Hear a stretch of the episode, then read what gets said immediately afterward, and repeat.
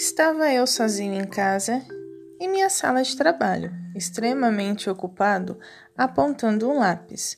Quando, bem, naturalmente vocês sabem que os escritores, quando estão sem inspiração, sentem inadiável necessidade de apontar lápis, limpar os tipos da máquina, verificar se há papel suficiente na gaveta e ver se a empregada deixou alguma sobra na geladeira.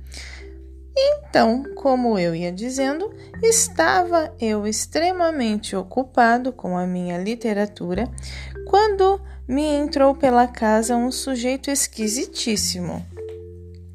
Entra Caio, o lacaio. Está exageradamente vestido como um criado medieval, todo em vermelho e amarelo. Malha justa sobre as pernas, uma das pernas de cada cor gibão vermelho e amarelo e um chapéu tipo Robin Hood, também vermelho e amarelo, com duas longas penas.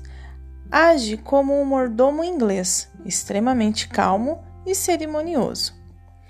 Minha nossa, o embaixador da Espanha? Perdão, senhor escritor, se assim invado vossa insigne castelo, mas embaixador da Espanha eu não sou, embora embaixador eu seja. Não é da Espanha? Então de onde será? Eu venho de um país que está em todos os lugares. Em todos os lugares onde houver uma cabeça de criança sonhando. Nobre senhor escritor. Um país que fala uma só língua. Uma língua que qualquer criança de qualquer país do mundo entende perfeitamente. Venho do país das fadas, senhor escritor. Naquela ocasião, eu tentei fazer a cara mais inteligente de que eu era capaz. Afinal, aquela era a primeira vez que eu me via frente a frente com um louco fugido do hospício e não podia dar a impressão de que desconfiava da veracidade daquela história maluca. É, então você veio de onde mesmo? Do país das fadas, não é? Hum, muito bem. Mas como é mesmo seu nome? Caio, senhor. Meu nome é Caio, o lacaio. Tenho a honra de servir como lacaio no castelo da senhora princesa Dona Branca Encantado. Dona Branca Encantado? Creio que eu nunca ouvi falar dessa princesa. Bom, talvez o senhor já tenha ouvido falar da senhora minha patroa com o nome de solteira, senhor. Antes de casar-se, o sobrenome da minha patroa era de Neve, mas depois que se casou com o príncipe encantado, passou a usar o sobrenome do marido.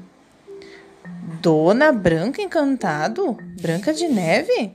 Quer dizer que Sim, todo mundo só conhece a senhora princesa, minha patroa, pelo sobrenome de solteiro, senhor escritor.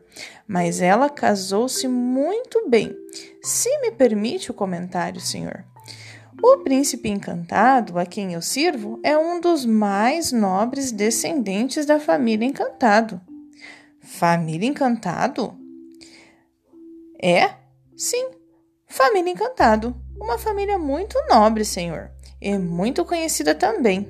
É ela que fornece príncipes para casar com heroínas lindas e pobres no final de todas as histórias.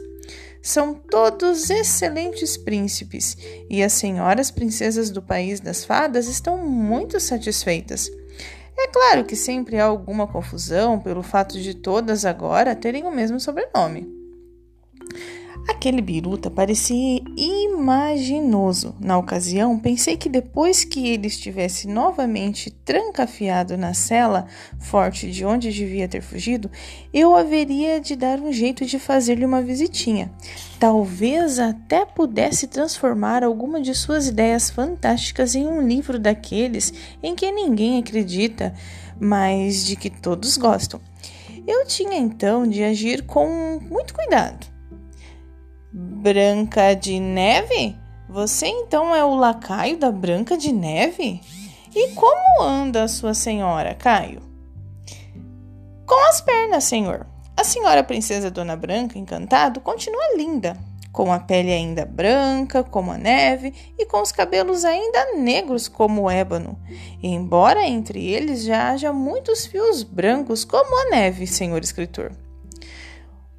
O maluco colorido era mesmo incrível. Nunca tinha visto alguém com uma imaginação tão fértil. Se não estivesse trancado num hospício, na certa teria dado um ótimo publicitário. Pois bem, Caio, estou muito satisfeito de receber notícias de Branca de Neve, depois de tantos anos.